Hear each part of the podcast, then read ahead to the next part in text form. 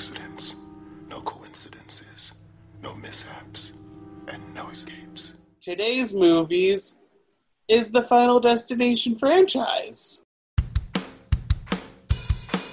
It's Movie Deja Vu. Movie Deja Vu.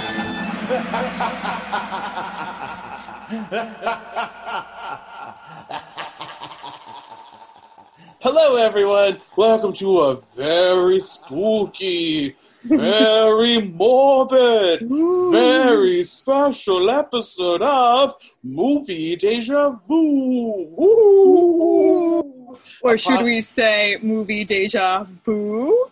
Boo! A podcast that answers the question, didn't I see this somewhere? From two movie aficionados. I'm John, and we have to get off this plane! And with me is my co-host Shady, who doesn't believe me but still leaves anyway. Hi. Sorry, I was pausing for dramatic effect. Oh no, I'm the the the comedic uh, side character that who, dies like third. Yeah, I'm the P J Byrne of this podcast. Aww. Don't be him. He was. Yeah, he's kind of gross. He was gross. Don't be him. Yeah. Um, So clearly, we're doing things a little different today. We're doing a full franchise. That means five films. Count it. Five. Wah, uh, uh. I will stop sounding like a count, but I make no promises. It is very spooky, though. It is. Uh, especially when you watch these movies back to back. You're like, oh, that's a lot of death. Mm-hmm. And you're like, oh, cool. So I'm looking at every object in my room differently now. I don't really want to step outside and do anything where I am not one hundred percent in control of my environment. That's cool. If the pandemic doesn't kill you, these something will. uh, we'll get into it later, but these movies are very nihilistic. Yes. Yes, they are. Progressively more nihilistic. They basically have the same theme, which is, yeah. Can you cheat death? Nope. Why don't we get into the movies themselves? We're going to do things a little differently. Uh, we are not going to do the IMDb blurb because why repeat ourselves? Yeah. Five times over. Right. So and we we're the... just going to say what it basically says anyway. So we have the first Final Destination film. Came out in two thousand. Whoa, twenty years ago, man. Uh, yeah. Uh, it was, the screenplay was written by Glenn Morgan, James Wong, and Jeffrey Reddick. Uh, the story is by Jeffrey Reddick, directed by James Wong. Rotten Tomatoes gave it a thirty-five percent splat rating, which I think is low. Yeah, that's also surprising um, because I just... while watching these movies, I reread Roger Ebert's uh, review of that one, and he was very positive on it. Roger Ebert, he was very positive about yeah, a horror he, movie? Yeah, he gave it a three out of four stars. He really liked it, and especially he does not like, he does, he calls slasher movie, well, he called uh, slasher movies dead teenager movies, um, and he considered this a dead teenager movie, and he was like, this is this and like Scream are like the best. He also really liked Scream, like best of the bunch. He, he likes the ones that are a little more self-aware. Well, this we'll get we'll get we'll we'll talk more. Yeah. This one, uh, the Metacritic for this one is thirty-six out of one hundred, which again, very very low. Yeah, that's surprising to me for the first one, at least. I like the other ones. I'm fine with people giving them low scores because I'm like, yeah, you either like it or you hate it. But would, this this would, one's genuinely quite good. This one, I would give it a score in like the fifteens range and call it acceptable. Yeah, I, I would also accept that. But thirties is low for this particular entry, at least. Yeah. All right, well, moving right along. Uh, two thousand three, three, le- three years later. I can talk. We get Final Destination two, screenplay by J. Mackye Gruber and Eric Bress, story by J. Mackye Gruber. I'm so sorry if I am saying that wrong, by the way. That's fine. We don't we don't know English here. No. Um, Eric Bress and Jeffrey Reddick. Reddick? Reddit. Uh, Reddick, sure. Like Reddit, I think, but yeah.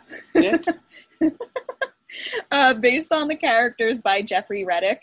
It was directed by David R. Ellis. It has a forty-eight percent splat on Rotten Tomatoes and uh, thirty-eight on Metascore or Metacritic.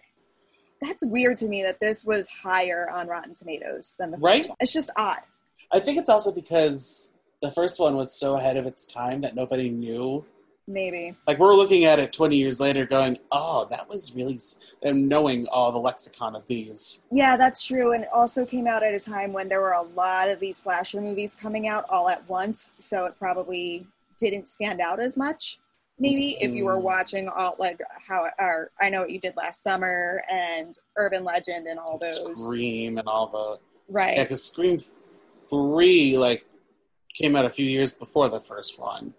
Yeah, I believe so. Yeah. Uh, and speaking of three, Final Destination three came out in two thousand six, so three years later. I'm sensing a trend here. It's written by our good friends Glenn Morgan and James Wong again, based on the characters by Jeffrey Reddick. James Wong directed again. Now, this is where I'm confused. Rotten Tomatoes gave it a forty-three percent splat rating, and Metacritic gave it a forty-one out of one hundred. How does this one score higher than the first one? I really don't know. I, there is one element to this movie that's great, and it's Mary Elizabeth Winstead. Otherwise, this is probably my second least favorite of them. I don't know. It's just weird to me. Maybe people liked the carnival. Don't give me that. Do not. Do not. How dare you, lady. Um, oh, and to be fair, the tanning scene is probably one of the better sequences in the whole franchise. We'll get to that. Okay. But yes, I am with you. I don't understand how this one did better than the first one. Right. But moving right along, we get, in two thousand nine, The Final Destination. Ooh, I wonder if it's the last one. uh, written by Eric Bress, based on characters by Jeffrey Reddick. Directed by David R. Ellis, who did Final Destination two. And Eric Bress did two as well. Yes, he did. You're right. And this one, totally get it. Rotten Tomatoes score, twenty-nine percent splat. Yep. Accurate. Right where it should be. And uh, Metacritic Metascore of thirty. Sure. Yeah. Accurate. Yeah. And then you have Final Destination five that came out in twenty eleven. It's breaking the three-year cycle, and I don't mm. like it. I mm. did like this movie, though. I uh, do like this movie. It's written by Eric... Oh, shit. Why did I give myself this one to say? I think it's Heisserer. Heisserer. Eric Heisserer, based on characters by Jeffrey Reddick, and it's directed by Stephen Quayle. Quayle? Like the bird? Is I that think so. I want to say it? Yeah. Uh, Rotten Tomatoes gave it a sixty-two percent. No no splat or fresh or whatever, just a sixty-two percent tomato. And then Metacritic gave it a fifty out of one hundred. Now, deservedly so. And this is where we're going to um, give you a giant spoiler alert rating. A spoiler alert, because we're going to spoil the shit out of these movies. Yes. So if you have not seen them at yeah. all, stop right here. Watch at least the first one. But for real, turn the podcast off now. I'll play some music so you can come back to it whenever you watch those movies. There is someone walking behind you. Turn around. Look at me. And welcome back. Yeah. And then maybe jump to the fifth one. Well, because the fifth one, um, I, I mean, I think it is one of the better ones throughout the film anyway. It just kind of hits the tone really well. And um, I, gen- I think this one genuinely has me the most tense during most of the death scenes, even though the deaths themselves end up pretty Looney Tunesy. Jokey, yeah. Yeah. But, um, but, but the scenes building up to them are done really well. But what's really kind of amazingly clever about this movie, and I'm saying that because I did not see this coming when I first saw it, is that it's a stealth prequel to the whole franchise. That's why we spoiled it. That's why right. I gave you the spoiler alert. So hopefully you stopped it before Shady mentioned it. Well, you said stop and watch. I did. I did. And hopefully they listened, because if yeah. not, viewer beware, you're in for a spoiler? Okay. So, Shady. Yeah. Why don't we get into the meat and potatoes? I've seen it rain and fire in the sky. The shadow from the starlight is softer than a lullaby. Well, I put out my own personal plot. Okay, go for it. And I'm gonna I'm gonna try and sound as poetic as you do, and then we can go through and break down point by point like how they're different. That's right. a, that's how I think we should start our franchise episodes. Okay, um, this is a good franchise for that too, because yeah, they are our, the same, but each one adds a new little twist. And like I said, watch the first one first. Uh, I mean, if you if you listen to Shady get spoiling it and you still haven't stopped it, definitely watch the first movie and just appreciate it for how brilliant it was. And I mean, we could just redo the spoiler alert and I could no, cut that part out. Okay. No, they, they should learn. They need to learn how to listen. Okay. Um, so you start the movie off where a person mm-hmm. has a vision about a massive accident and they save a group of people from dying. Mm-hmm. So like you have this big explosion of a scene, if you will. It's yeah, not necessarily th- an explosion. Yeah, there's some sort of massive disaster that happens, and the protagonist saves a group of people accidentally. Then you have a Rube Goldberg-style first death scene. Mm-hmm. Uh, and then after that, the survivors start dying one by one. At some point, someone explains the rules that the survivors will die in a specific order. Mm-hmm. Uh, the protagonist notices some clues to help prevent some deaths, but the person dies anyway. Right. The, then, the, the clues come way too late. Or they're way too late. And then at the end, the main protagonist has two other survivors, quote-unquote, win. Usually there's a plot twist, though. Yeah. Yeah, I didn't even pick up on there's always two extra survivors yep. in, in the final sequence. I didn't even think of that. So why don't we break it down as best as we could? Yeah. Um, so you have a main protagonist. It's great that they gender swap them in a way. Yeah. It's not a final girl in the sense that every almost every slasher movie, it's a girl who is the main protagonist. And in this one, it's actually three of the five of them. It's a boy. Right. Would you even go so far as to call this a slasher movie? Because there's no, like, it's I person in a mask. Right. It, uh, yeah. Um, it's structured the same way, except that the, the really scary part is that there is no actual person to fight against. But, but it's structured in the same way where it's a, it's a dwindling party. A dwindling party horror movie. That's yes. that's what this uh, movie is. That's what these movies are. I mean, I guess it's like The Mummy's Hand more than it's like Halloween. Fair. uh, so in the first movie, you have Alex, played by Devin Sawa. Uh, I Sorry. know, right? I am a child of the nineties who is attracted to some p- males. And therefore, and therefore, I'm attracted to Devin Sawa. Where he has, uh, he has a vision of the plane crashing that they're on, going to France. Yeah. Um, which you can speculate was inspired by the T W A Flight eight hundred, because mm-hmm. that like just happened years before this movie came out. Right. So, um, it it also conveniently dates this movie immediately before nine eleven. Yeah. Yeah. this this movie plays out in a very different way if it came out in two thousand two as opposed to two thousand. Yes. Well, speaking of which, in two thousand three, you know, post nine eleven, you have Kimberly. Right. Is our final person. Right. A J Cook.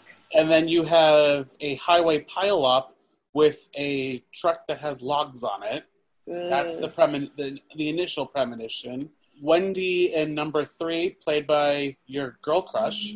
Oh my God, I love her so much. Mary Elizabeth Winstead. She's, she's so hot. She sees the roller coaster. Is it more an accident or a crash? How would you define it?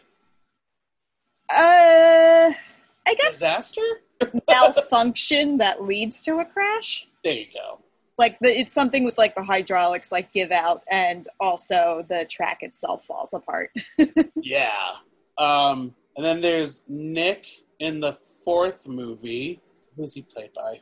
What's Bobby Campo. Thank you. Who uh, I just realized this time around, I was like, oh, that's the teacher from the Scream T V series. Shut up. Yeah, that's the teacher who has the affair with one of the, the popular girl. Shut up. He yeah. is well. Yep. Um, so they're at a pseudo NASCAR race. Yes. Venue, though they never say NASCAR because I think of copyright. Right. Uh, and he sees a crash in the race that then leads to the arena to crumble. Right. Well, I actually did look up that this may be inspired by a similar instance that happened decades before, where there was some sort of stadium oh, no. like that that crumbled and killed a few people. No, no. Yeah. Oh, so no. uh, I'm pretty sure, like, this was decades ago. I'm pretty sure there are safety checks involved now that that would not happen again. God, I hope there are safety checks. I think like that inspired certain safety checks. And then you have in Final Destination five, Sam, played by Nicolas D'Agosto. Am I saying his name right? D'Agosto? D'Agosto, thank you. He has a vision of a bridge collapsing while mm-hmm. him and his company go on like a company retreat. Mm-hmm. Yeah, so him and some of his coworkers make it off of the bus. Well, that's... Yeah. Okay, I'll wait until we're ready to get deeper into it to bring that um, up. I want to jump ahead to where I mentioned the someone explains the rules. Because mm-hmm. that's really where the differences mm-hmm. happen. Um, Devin Sawa realized, I'm not going to, I'm going to jump around characters and actor names, and I'm not sorry about it, because my podcast, my rules. Right. Um, no, I'm just going to call him the star of my Tiger Beat dreams, Devin Sawa. Ooh, that's a lengthy title. Uh, he deserves it. De- uh, Devin Sawa realizes the path of the explosion on the plane, based on where they're sitting, is right. the order and where they're going to die. Right, so he has to figure out the seating plan. Which is interesting because, you know, it's wrong at first because somebody... Switched seats. Switched seats. And they realized that late... Was that was that Sean William Scott switched seats? Or was that Todd? Todd switched seats. Yes. So he didn't grasp that at first. Right. And that one's also interesting because he had to rely on the seating plan and on like this really convoluted thing of like theory on how the explosion even worked, because obviously an explosion happened so fast that he can't fully recall who actually died first in his premonition. Yeah, he had to like do some deep digging. Right. In in in the other movies, it's a little bit, especially the last two, it's a little bit easier because our main character can remember the order that people died. Oh yeah, let's jump to that real quick, because they're this, they are the same. The yes. order that they died in the premonition is the order that they died. However, in four, there's still a little conflict because you have the cowboy and he forgot. Right, right. Well, they didn't realize that he actually survived the real crash. They didn't realize he was another survivor because he's been in a coma. And there's also that one point with Janet. Nope. Yep. Yep. Janet and Hunt, mm-hmm. um, the asshole. They die at the same time, so he's like, I don't know who died first. Yeah. There's yeah, a lot of it's that kind going of, on. I guess, technically one of them had to have bled out faster. But how do you know that? You have the reverse in the second one. Yeah. This is Which, really interesting. Yeah. Because it's reverse order that they die in the premonition, and then it, but it depends on who they were affiliated with in the mm-hmm. first movie. So this one is like the true sequel, right? Because they not only do you have the return of Clear Rivers, mm-hmm. um, and the mention of like how Alex died, but you have more interwoven why these people. Right, right. It turns out that these particular survivors, this group of survivors, they all had previously already cheated death because of the survivors from the first movie, their death. So, for example, one of the uh, characters in the first movie gets hit by a bus, and it turns out one of the characters in the second movie was on that bus, and because of that was late to something where she would have probably died in an accident. Wait, let, let me... Uh, notes. I took notes on this. I called it uh, Cat's Van Confessionals. Okay. Um, Eugene transferred teaching jobs. Uh, right, because the teacher died, so he had to sub. Uh, and he would have been stabbed if he didn't leave. And he replaced Val, Missus Lewis, right, the teacher in the first movie. Burke responds to a train wreck alone, and his partner died in a shootout, and that train wreck was Sean William Scott's character, mm-hmm. Billy Hitchcock. Kat would have died in a B and B, but she was the one on the bus that smeared, su- sm- splattered some girl, quote-unquote. Mm-hmm. Uh, oh, right, it was the B and B because there was a gas leak. There was a gas leak. Worry should have died in a theater in Paris, uh, which is the ending of the first movie. Kim got caught up watching a news report about a kid who got strangled in a hot, in a tub. Mm-hmm. So she's she is related to the first person. Yes. And then um, they realize that death is trying to tie... Basically what I'm saying is death is tying up loose ends. Right. Because these people should have died, and you don't know how the other... characters, because they're dead already at this point. But you assume, right? There must have been something similar. Like Tim may have may have been supposed to go on the trip or something, or right, or even whatever. You know, in the fifth movie, there's a suggestion that, I mean, there's not a suggestion. They flat out say things like this had happened before, so we don't even know what other kinds of disasters people had survived, yes, only to end up dead later. Ah. Uh. Uh, I'm so happy that they leave it ambiguous for yeah. more, because I love these movies, personally. Uh, They're very the creative. One. Except for the third one. The, and the fourth one, one. Well, the third one, it's where they were sitting on the roller coaster is their way to die. Yeah. That one was a... That, this movie was a little too on the nose, if you know what I mean. Yeah. Like I said before, there's an element in the third movie that's great. There's one sequence that's particularly great. And I feel similarly about the fourth movie, where there's one performance that I love, Mykelti Williams, as the security guard. Mm. He, I think, gives a wonderful performance. I love his character. And... um, some of the death scenes I don't think are as suspenseful as the other ones, but, like, they're... funnier, entertaining in a different way. But yeah, three and four kind of don't have the same. Because one and five, I couldn't remember. They weren't really that on the nose with the clues, right? Right. They were pretty vague, and that's part of why um, that's part of why it was a struggle for them to try to save anyone. Because right. they couldn't figure out what it actually meant. Or, you know, five, I think, does a great job of setting up like twelve different ways that a character could die in this situation. And then you have to watch all of those things come together to like come up with like something pretty ridiculous. Yeah. Like the gym, the gymnastic scene, you see the loose bar, you see the nail on the on the balance beam, you see the the, the electric cord in the puddle. And all of those elements come together so that this character ends up breaking her spine. Oh, that's why I called it the Rube Goldberg style. Right. Because you have her. Then you have, in the third one, the tanning beds with Ashley and Ashlyn, where yeah. they set a cup on a bench, and underneath it is the, oh, fuck, is like the electrical panel. Yeah. With the tanning beds, that then the cup has condensation that drips off of it, and it shorts that, and then right. they get stuck. Meanwhile, well, so meanwhile, epic. There's like this shelf that falls, so falls they can't. In, yeah, it, it locks them into their tanning beds. It's just so interesting. I laugh at horror movies all the time. That one scene, I cannot watch it. Yeah, Some, it's something. I don't go tanning. I don't. I I don't like tanning. But there's something about that one scene. Yeah, I, I think it's just being... Chills me. Trapped. Yeah, it, yeah it, it, it's, the, it's the trapped, and it's the being set on fire. Mm, Yeah. And I'm with you. I don't tan. I never, it does, it would do nothing for me to go tanning. J D and I are two pasty white Irish people, so. And uh, it's just better if we stay that way. Yeah. um, I think that's part of why the third one is also a little lower for me than the others, because in each of them, there is like one scene where I genuinely am like, well, that's something I'll never feel comfortable doing again.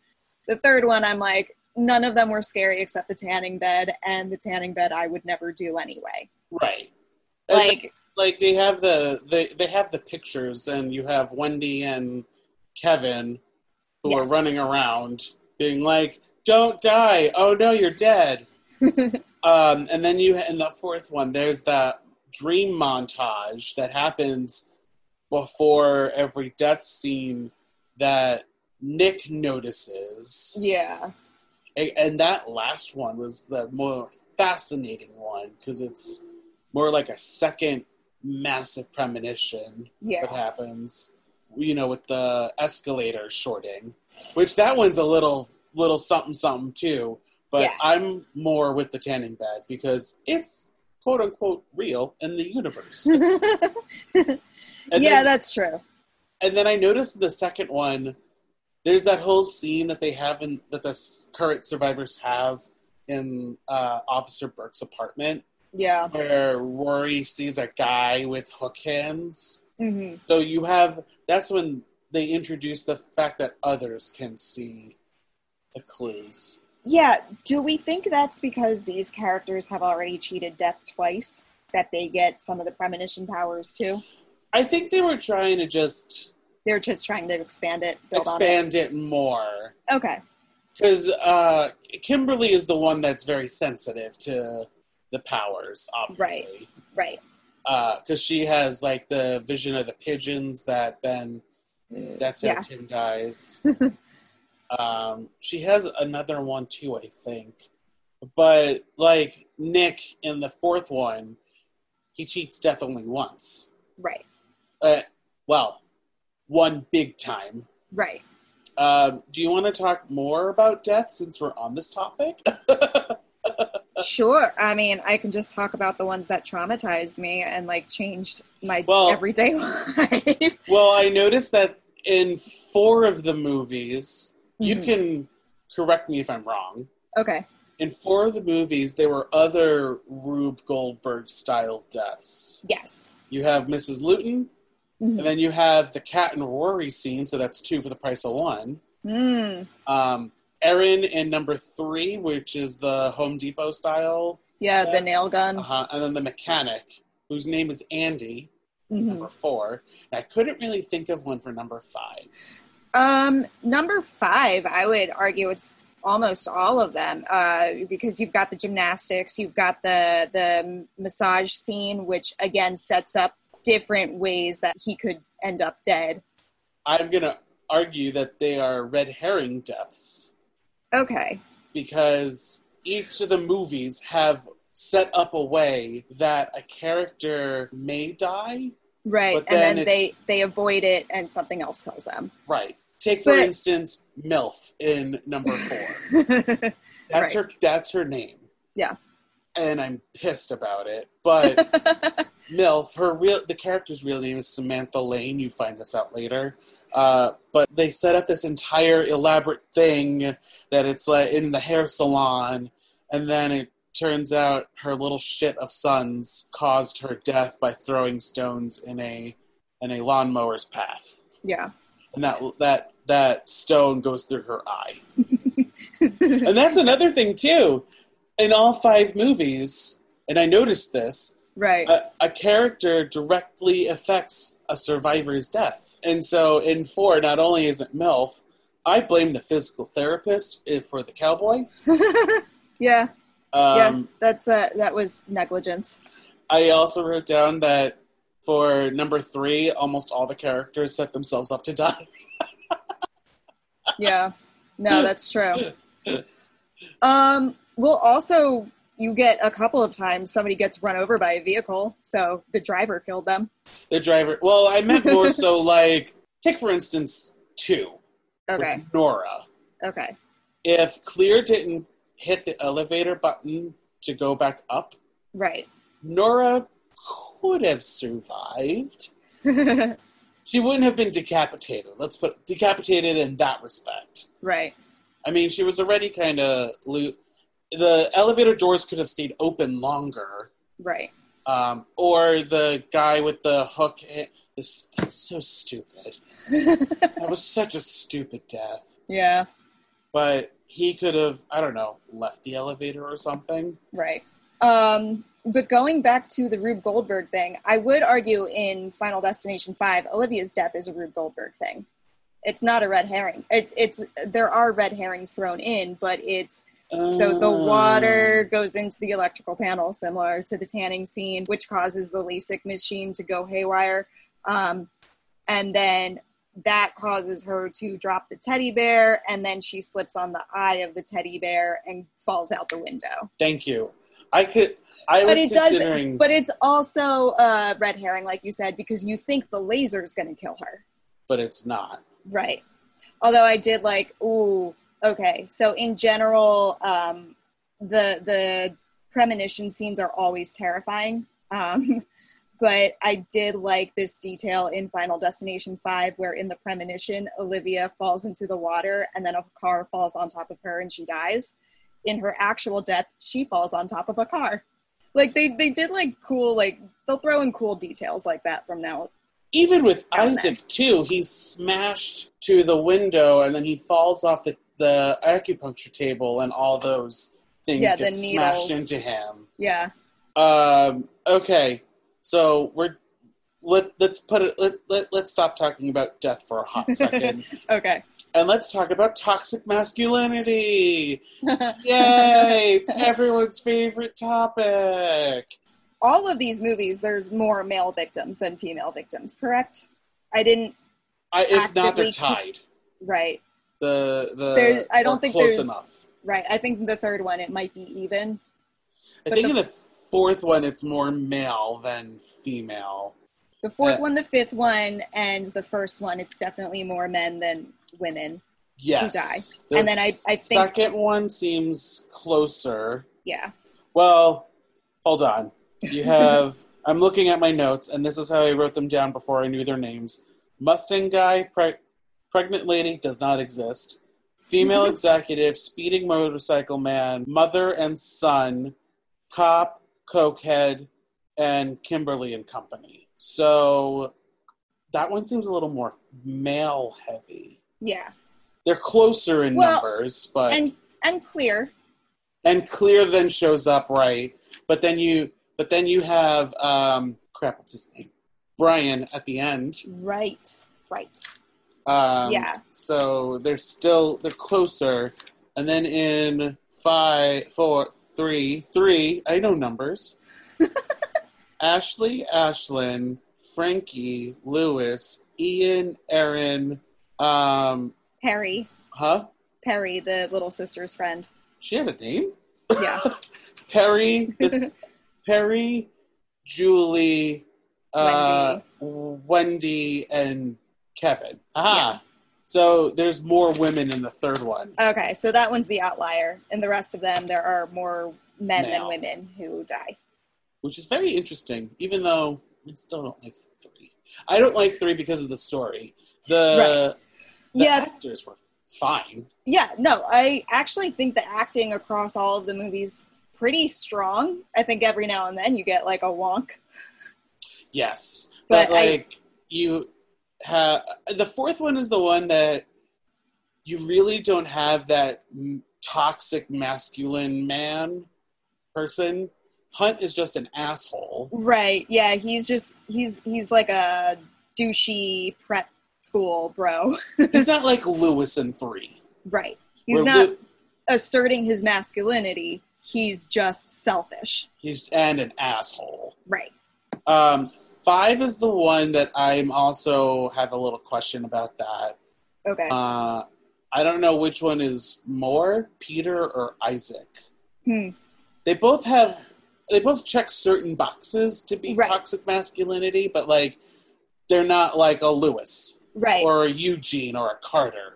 I think they're different flavors of it. Like, I think they just represent oh. different flavors. And also, like, Peter devolves into it. That's his character development. He, like, loses it. He um, becomes the antagonist, really. Right. Yeah, he becomes the villain in what seems to, what you would think is the final main sequence.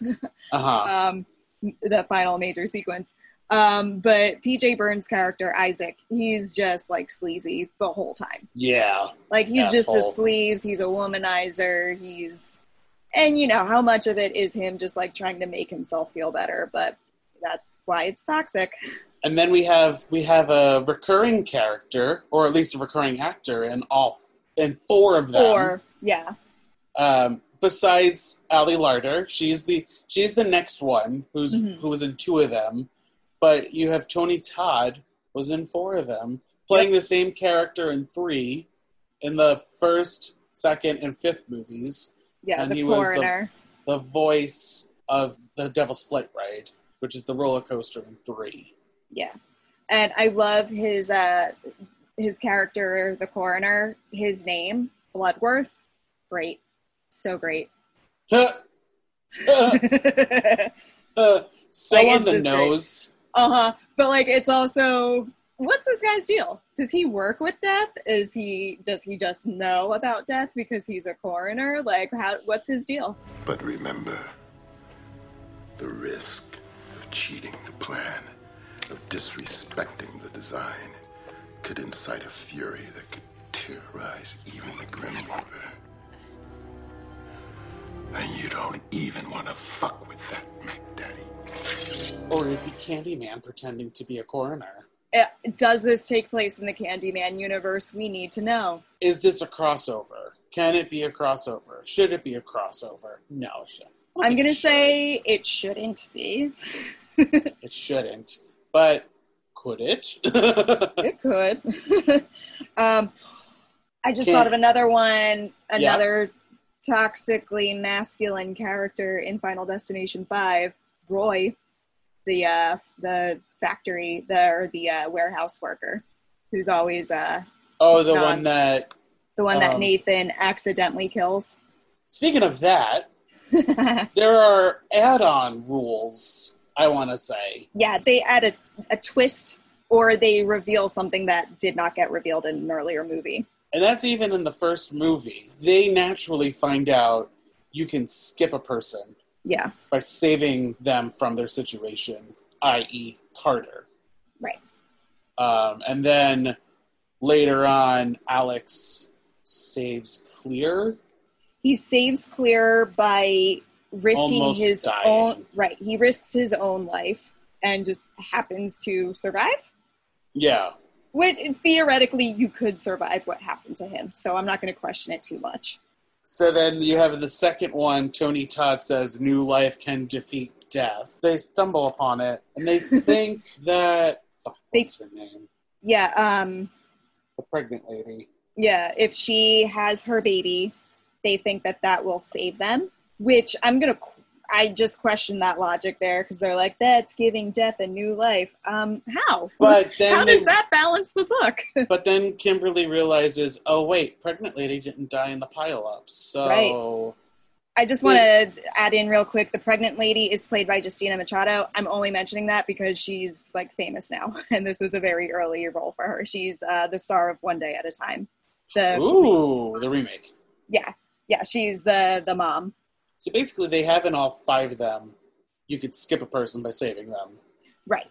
Um, and then in the third one, they introduced the idea that if you just kill the last person, you could potentially save all the others. Right, that it would just skip everyone. Right. And then in the fifth one, Tony Todd mentions that you could steal someone's life by killing them.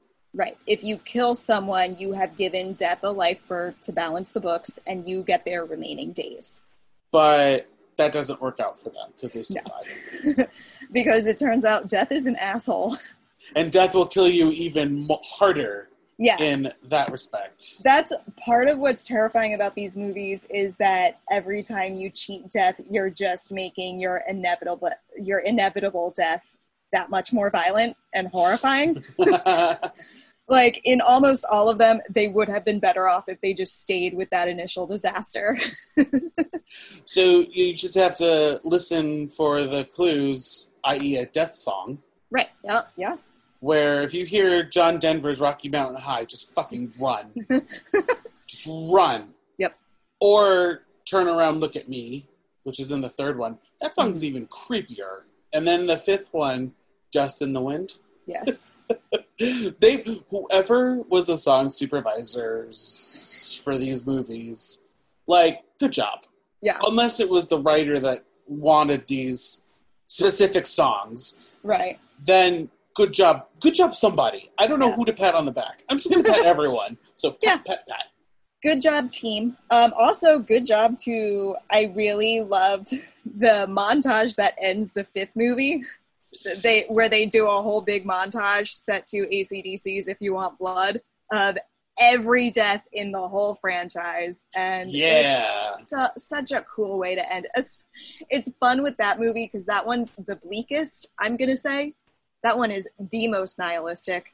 Yeah, and it's interesting that when you rewatch it, you're like, oh, so they're basically saying because it's the prequel, this is the domino effect that right. this prequel has right. given. The, the, the first and second movie would not have happened. Without... And then you see clips from third and fourth. I right. called it All-Star Deaths. Okay, that works. Uh, and then also there's Tommy Lee's version of Love Train at the end of three. If you want to talk credit sequence, yeah. hearing that, you're just like, somebody had a good time. Yeah. Um, I do want to also mention, again, in the tanning scene, uh, they're listening to Love Roller Coaster. Roller Coaster! Which is a very fun song. Uh, but if you just survived a roller coaster accident that killed a bunch of your classmates off, I don't know that I would want to hear the word roller coaster for a while. Yeah. Like, even for as vapid as those characters are, they were still grieving. So... We spend a lot of time on similarities. Yeah. Uh, do you have any like differences that you want to mention? Um, that you want to call out? Yeah. Well, and this isn't the same. Acro- I mean, this varies from movie to movie, but the age of the character is roughly the same, where it's senior high schooler, so seventeen, yeah. eighteen, through early twenties. But it does still change. In the first movie and the third movie, it's all groups of high, both of them are groups of high schoolers. In the first movie, there is a teacher thrown in, but it's mostly you're watching high schoolers. Right. Which which is why Roger Ebert called it a dead teenager movie. And then um, in the fifth one, that's the one where they're all like twenty, thirty-something-year-olds. Right. Um, and, well, with the exception of David Koechner's character, who's around forty. And I think Candace is supposed to be nineteen? Yes, Candace is still in college. She's the intern at their company. So she's um, definitely the youngest. Right. So if all and, these people are, like, thirty-somethings. Right. Um, which even, like, I would say, like, Nick D'Agosto and Emma Bell's characters are maybe a little bit younger because he's still trying to, like, figure out his, like, career. I mean, I'm thirty-two and I'm still trying to figure out my life. Okay, fair, fair. But so, also, we're millennials, because same for me too, but we're millennials in twenty twenty. This supposedly takes place in two thousand, so they're Gen Xers. They should have their shit together. Well, they haven't they haven't lived the life we've lived yet. They don't, they're not living in our economy. Let's just put it that way. And um, political climate. Oh, right. They're, too real? Too real. They're living in a very robust economy. Let's just put it that way. Um, but, like, so, yeah, I'd say, like, most of them between the age of, like, maybe twenty-three to thirty-three, except for Candace and David Koechner. And then in the second movie, the A J Cook's character. Yeah. Kimberly, Kimberly is supposed to be a college student. But then, obviously, on top of that, you've got a businesswoman, you've got a teacher, you've got a cop, you've got a mother a and mother her and son, a son, which the son was supposed to be much younger than they ended up making him. Yep, which makes sense when you rewatch it, and you're like... He acts like a little kid. He is fifteen? He looks fourteen or fifteen to me. He acts like an eight-year-old. Yeah. Oh, yeah. He is fifteen in the movie. Okay. The okay. character is fifteen. Okay. I don't know how long the actor is. But, like, your mom is tucking you in at bed. In yeah. Bed, uh, like, oh, you're you're running around chasing pigeons like that? Pigeons! um, he acts like a child, and he's really a teenager. So that's weird. Um, but, yeah, so the ages range a lot more. And that, that one probably has the most differences in ages between the characters, I would say. Yeah, because even in the fourth one, they're still they're still they're, the same as five. Right. Both of them and five are about the same. Right. I mean, Mykelti Williamson is a bit older. Um, Save and, for some characters, but like, yeah. Right. But they're all definitely adults. I, definitely all of them are over the age of eighteen. Yeah, because isn't the core, the four friends... Yeah, they're the, like in grad school, or some of some of them are in grad school. I think they're in grad school. Well, I mean, I mean uh, Bobby Campo and um, I can't think of the actress who plays his girlfriend. They are Lori living, is the character name. Lori, there you go. Thank you. Um, they're living in an apartment together. Yeah, so the, clearly they're probably around twenty-five, twenty-six. Yeah, they're they're definitely over eighteen, and all of the other characters maybe up to forty. But like a very young forty. Right.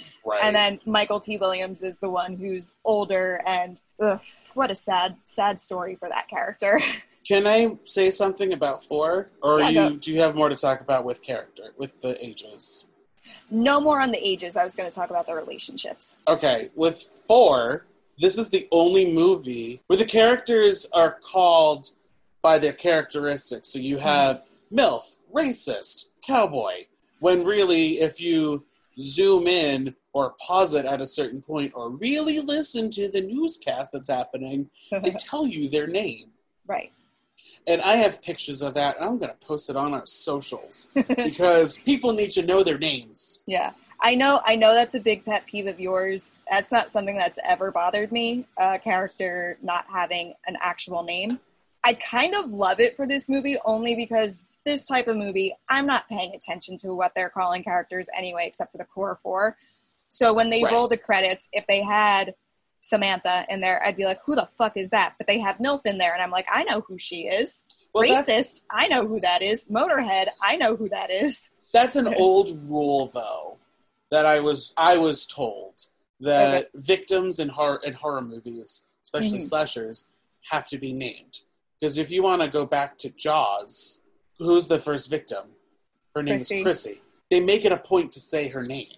So, like... Right.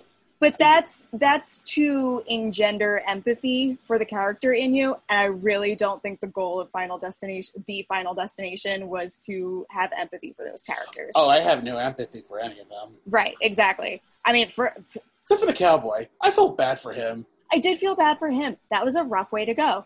Um, I mean, I will say the fourth one, for all of its faults, it is my least favorite of the five, um, despite having Mykelti Williamson. Um, but it does have the most satisfying death, which is the racist.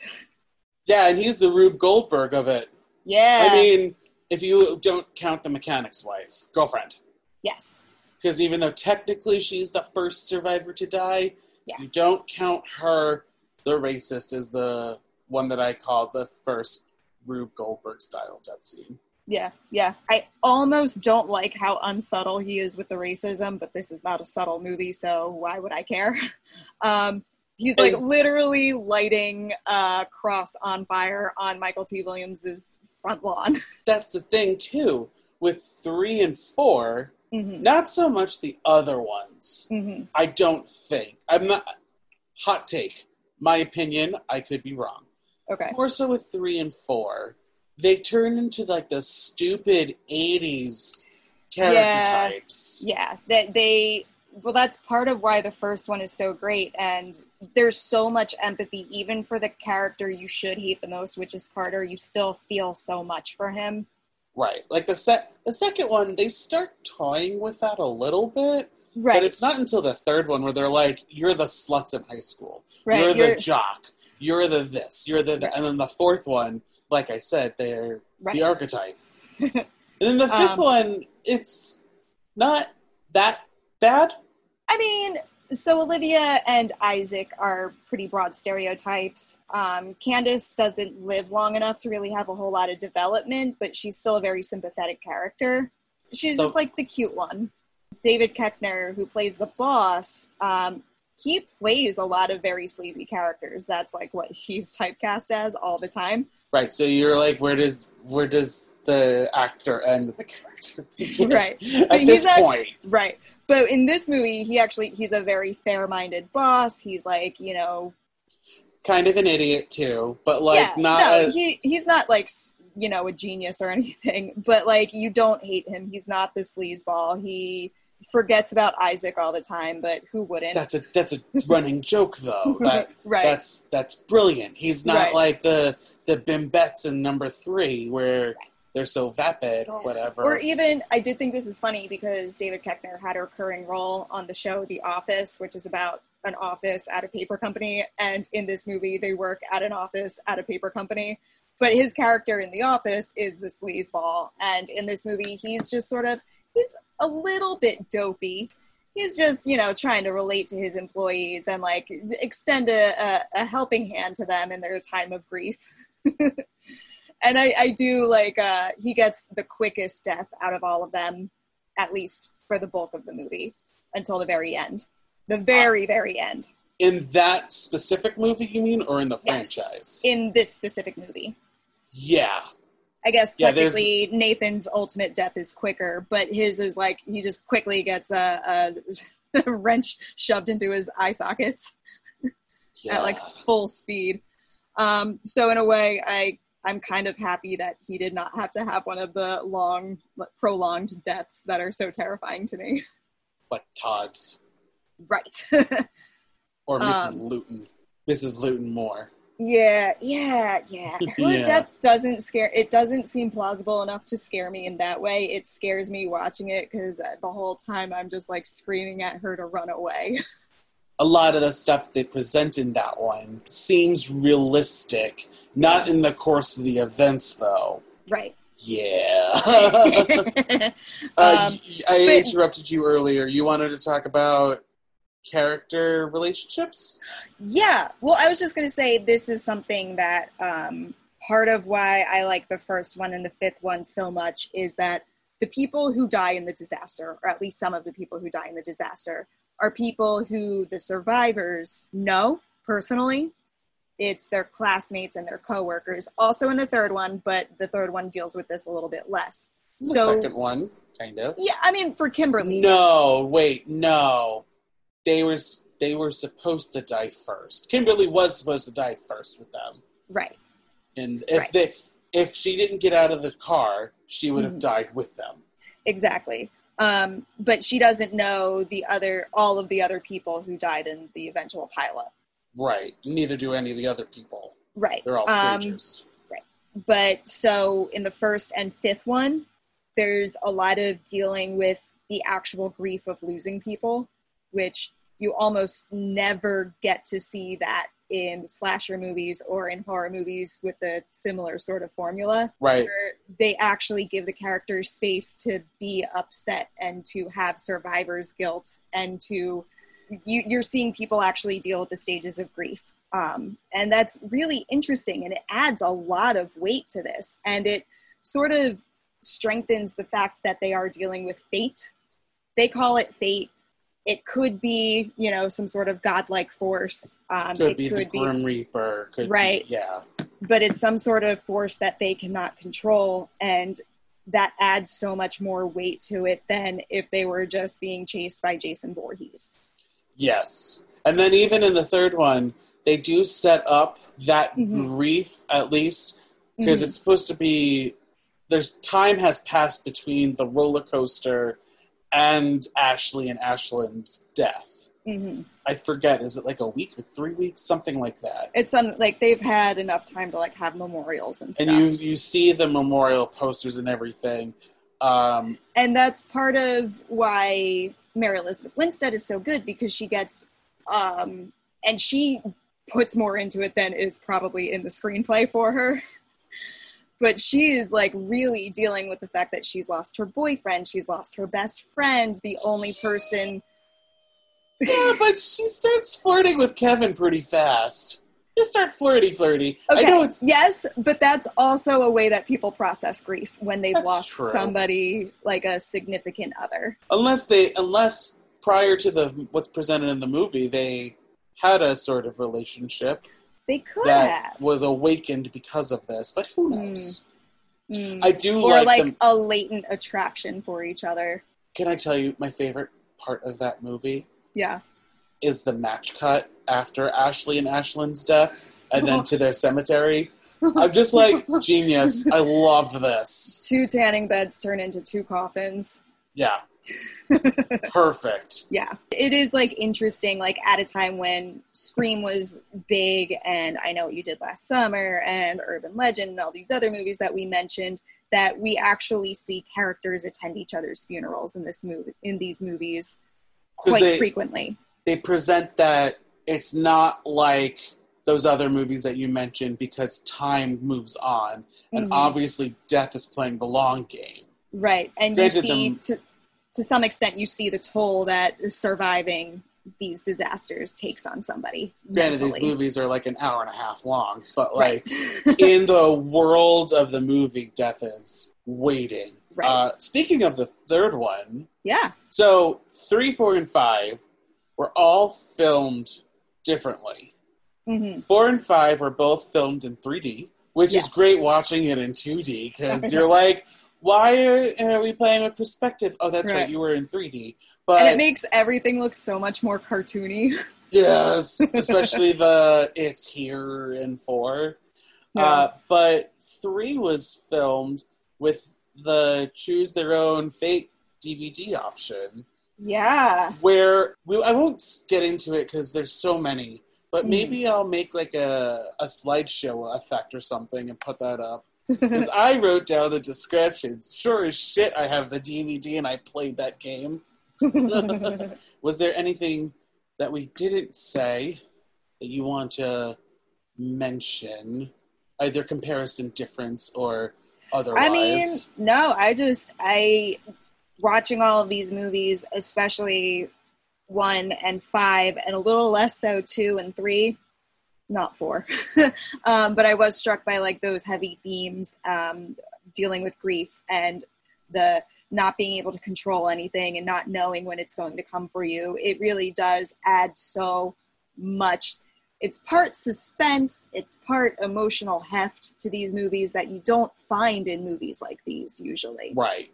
That's and it, it really does, yeah, it really does, especially the first one, it really elevates it. Again, that's why I'm so surprised that the Rotten Tomatoes, the Metacritic of the first movie yeah. are so low. Like I, I, I said this earlier, that it was ahead of its time, and I'm still going to agree with myself because I'm always right. But um, it feels like two thousands America was not ready for this movie, originally. Mm. I'm happy it came out because then we get to we get to talk about it, and I'm glad that the idea happened.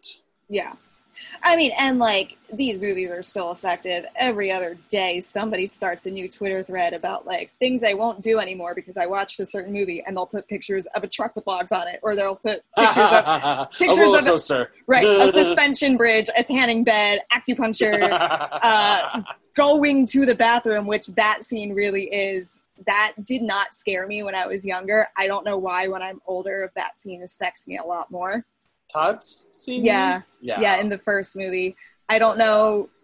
Again, the suspension works so well. And the that's one where it really feels much more paranormal than any other scene because you see the water slipping away. That one and... No, wait, Missus Luton, it makes sense because in her cup, she had cold and then, or hot and then put cold in. Right. So it cracked. And the cu- it. cup cracked. Right. Yeah, that Every, was. Other movies and other sequences, you see something move improbably, but not impossibly. At Todd's death, you see the water move impossibly. Yeah, I think that's the one where they were still trying to figure out. Yeah. What it was. I mean, we were probably going to mention this later on anyway, but this was originally pitched as an X-Files episode. Well, why don't we get into special features, and uh, you, can, you can you uh, can expand more on that. All right. In our segment called Special Features. Special Features. So we're going to do special features a little bit differently.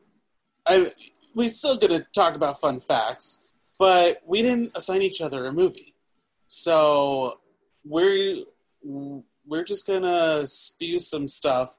And Shady and I played rock, paper, scissors beforehand. Not really, but because I'm going to give this one to Shady because she can make it into a sexy segue. So Shady, why don't you have it? Continue on with that train of thought that you mentioned. So I'm pulling this from uh, a, an, an article that I found on Bloody Disgusting, which is a pretty solid website for horror movie news yeah. and related items. So I'm guessing yeah. it's pretty legit. Um, but, you know, as always, grain of salt, it, it is the internet. Yeah. So Jeffrey Reddick, who we've mentioned his name many times talking about characters based on. um, he was an X-Files uh, writer, and he wrote, a, he pitched a script for an episode called Flight one eighty. Oh. Bloody Disgusting actually interviewed him, so these are quotes from him. It was really exciting to find it on an old floppy disk, Reddick tells us. I typed it in Word, since we didn't have the luxury of Final Drafts back then. It's definitely fun to read, but I over I wrote it over twenty years ago, so I read some of it and cringed a little. I decided to use the basic concept of people cheating death as the cap- as the catalyst, not the capitalist. But when you write a spec script for a series, you want to follow the framework of the show and go deeper. So I had Scully's brother have the premonition, which made the story more personal. I won't spoil the rest, but for the spec script, the concept isn't front and center. It's more about Scully, Mulder, and her relationship with, with her brother. But when I decided to write it as a feature, Final Destination, I made the story all about the concept and tweaked it. Reddick continues, I think fans will be most interested in seeing how the kernel of the concept started in nineteen ninety-four. Death worked differently in this version. Since Mulder and Scully had the believer-skeptic relationship, I had to keep death vague enough but clear enough to fit the concept and investigation of a one-hour show. But it's interesting to see how this kernel evolved into the original draft of Flight one eighty in nineteen ninety-seven, and finally, the finished version of the two thousand film Final Destination. So that comes from Jeffrey Reddick himself. I'm guessing it's true. I'm going to say that's a pretty solid source. I want to piggyback off of you. Yeah, do it. Now, I got this off of Wikipedia, so giant grain of salt. Right. How he got the idea for that, the spec script, and then that turned into what we know today, mm-hmm. is that Jeffrey Reddick read a story about a woman who was on vacation, and her mom called her and said, don't take the flight tomorrow. I have a really bad feeling about it. And the woman switched flights, and the plane that she was originally supposed to take crashed. Ugh. So I I couldn't find a source for that story, but if that's true, goddamn. I just wanted I wanted to add to that because yeah. that that's it's really fascinating, the process. Yeah. Especially especially doing this podcast, I'm finding I'm learning more about the pro like I already kind of know the process, but I'm learning more about the process of filmmaking and things like that, or story by, or based on the blah blah do. It's very fascinating. Yeah. Um, do you have any other special features? Um, so I don't know how well you pay attention to where the stories were all set. Uh, one, two, and five, all New York, uh-huh. at least New York State. I couldn't, I don't remember where Final Destination three took place, and I didn't think to pay attention when I was actually rewatching it. Do they ever, like, give a hint? I feel like the hint would be at the bicent, uh, not the bicentennial, the fair at the end. Mm-hmm. Where Ian dies and the friend dies. Yeah. But um, they... Or maybe even in the high school. Right, but but you didn't you didn't notice like anything that said it specifically in New York. No, I think that one is supposed to be like America. I'll take it. um, all but the fourth one were uh, filmed in and around uh, Vancouver. Very, very typical Hollywood movies that are set in the United States and shot in Toronto or Vancouver because that, it's cheaper. That explains the subway then in the third one. Yeah. um, like, oh, wait, they do end up in New York in the third one. Well, yeah, that and like the, the, the finale, right. But the whole movie, I don't know where it sets up. So right. New York is in the, oh. Except for the fourth one takes place in Louisiana, and that's the only one that was shot uh, on location. It was shot in Louisiana. When did they say that it takes place in Louisiana? Uh, I'm going to be perfectly honest. I did not see anything in the movie. There may have been something in one of the news reports oh. or something, but I'm reading off of the plot summary that says w- set in Louisiana. I was too busy looking up the the names of the victims right. rather than where they are.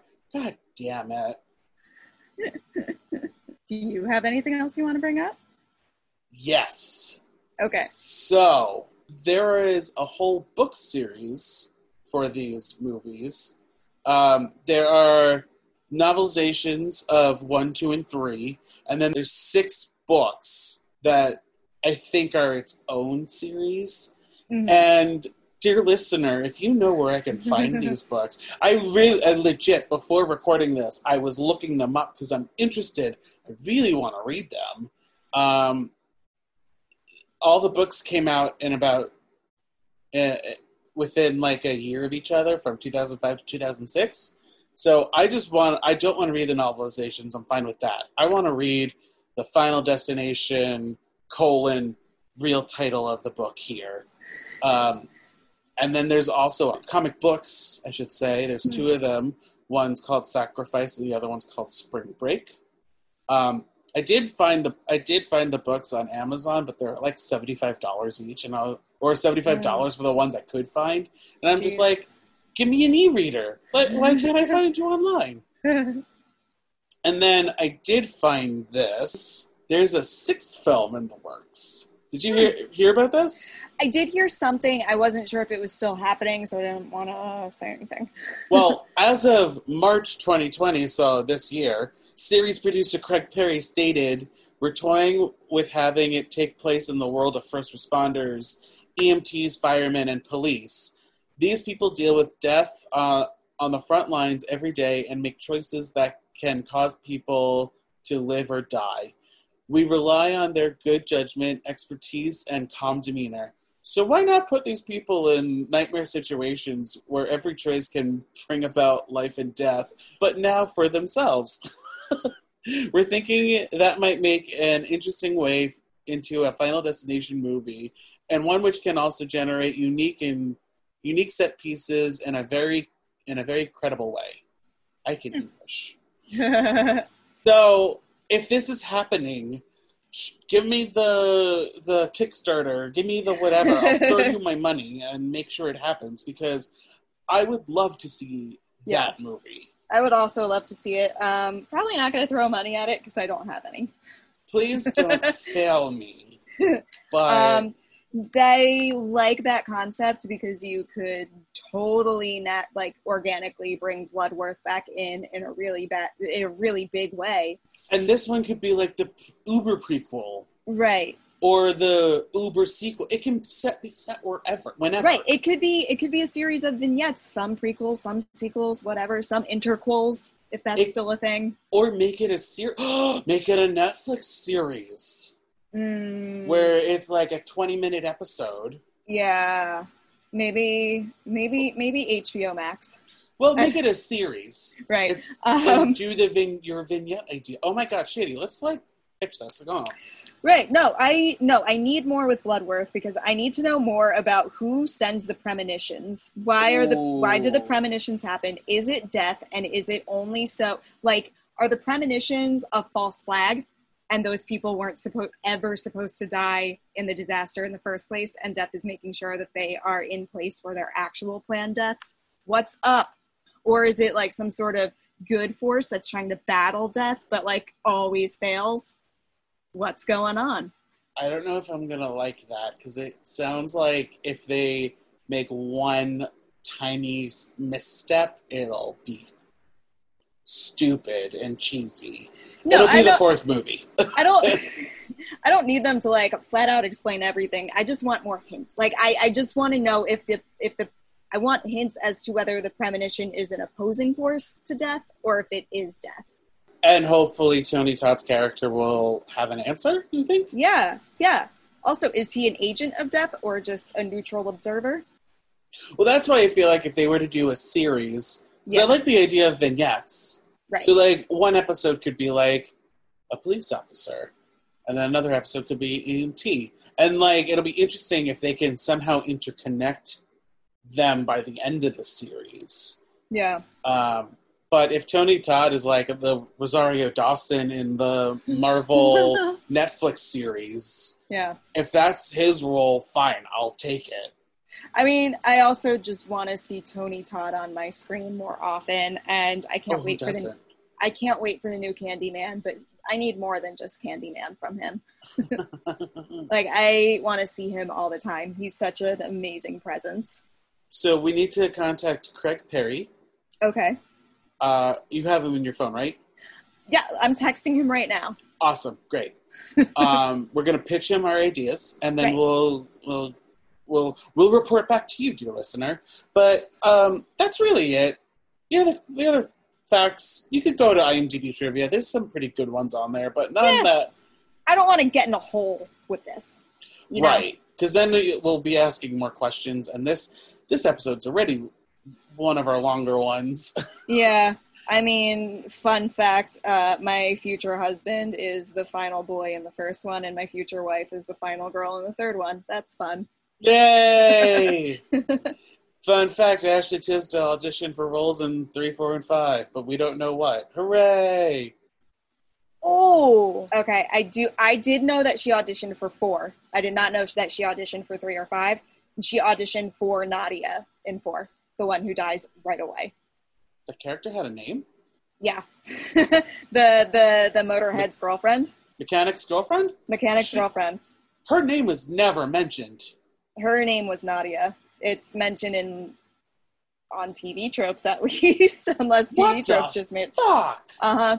And yeah, and she, you know, drops an epic F-bomb and dies right away, and Ashley Tisdale auditioned to be her, which would have been fucking hilarious. And I wonder who she was in five. Maybe Candace? No. Okay. No. No, Olivia? I could see her as Olivia. I could Not, see her um Molly. I could see her as either one, but I could see her wanting to be Olivia because that's a little against her Disney Channel image. Mm. Mm-hmm. Like Molly's a little, she's already Disney Channel, but stuck in an R-rated movie. Okay.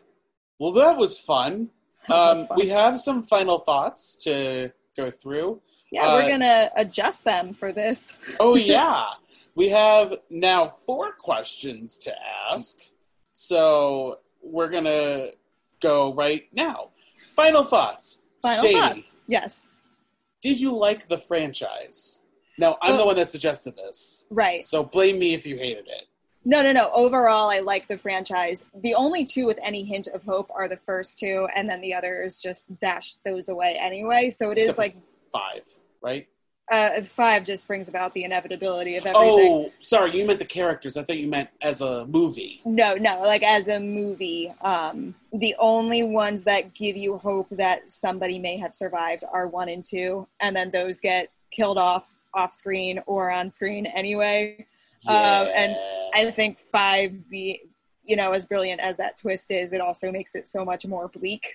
Uh, so it is a very bleak franchise. Um Yeah, don't go expecting smiles and roses at the end. Right, it's not going to make you feel great, um, but if you can accept that that's happening, it is, I think, a really interesting take on a well-worn formula. Uh, I loved this yeah. franchise. Yeah. Um, okay, this is a new question that we're going to ask. What's your ranking order? Oh, this is an easy one because there's only five. I'm just, like, looking forward to other franchises we may or may not do that have many more than this. And I'm like, oh, that's a lot. But Remember, for this one... baby steps. We have to... we're we're going to crawl before we can walk. So this is our crawling. My ranking for Final Destination. One, five, two, three, four. I had the same one. Great. Yeah, I mean, it's the order of release, except that five sneaks in at the number two spot. I mean, I feel like five is just, like, a skosh above two. Yes. I agree. So if you switch it to be one, two, five, three, four, fine. I'm okay with you. If you put three or four before five and two, we're not talking. The only reason to put three higher than the four spot is because you love Mary. Yeah, I mean, and the tanny bed scene. Yeah. That, they, one, save, that one saves it. Those are two extremely strong elements. Um, would we watch the, would you watch the franchise again? I totally would. Even the fourth one. Oh, yeah. I mean, I don't know if I'd watch it in a day, but no. like, I would watch these movies again. Yeah. I would do maybe two at a time, not more than that. Three if you're going to space it out right. Okay. Uh, yeah, yeah, I'd watch them all again. Even the fourth one has that great performance by Mykelti Williamson. And, and it is on its own separate level from the other ones. It's entertaining in a different way. Yeah.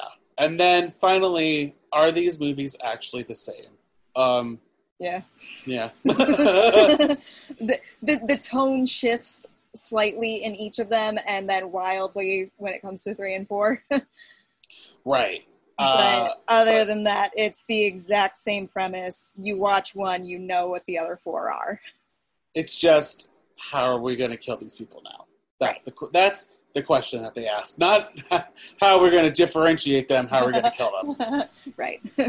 um, if you agree with us, or if you know how I can find the fucking novels on yeah. ebooks, you can tweet me. I'm on Twitter at Movies John, and that's John with no H. Yeah. Uh, um, if you happen to be M E W or Devin Sawa, um, you can you can tweet me at Cookie O'Shady, C O O K I E O S H A D Y. Or if you know how to find the books, tag her, and then I'll find, and she'll tell me.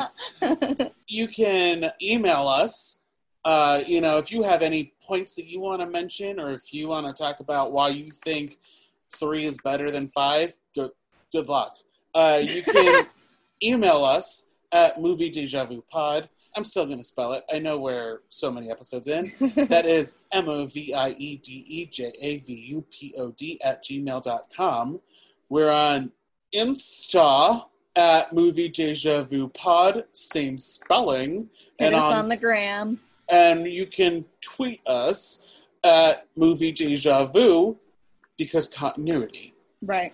Uh, if well, you it's also... like, that one is like, they're all Final Destination, except the fourth one is the Final Destination. Because it's the last one, technically. Chronologically. Chronologically. Yes. Jinx, you owe me a soda. Over Zoom. I feel like that's gonna turn into a Final Destination scene real fast if we ah! Or Unfriended. Ooh, that's a different franchise. Oh no. If you have any suggestions as well, please feel free to reach out to us. We're open. And next week we're doing another sequel remake of Mary Poppins and Mary Poppins Returns. Thanks everyone for listening. Thank you. Bye. Bye. I'll see you soon. Yeah!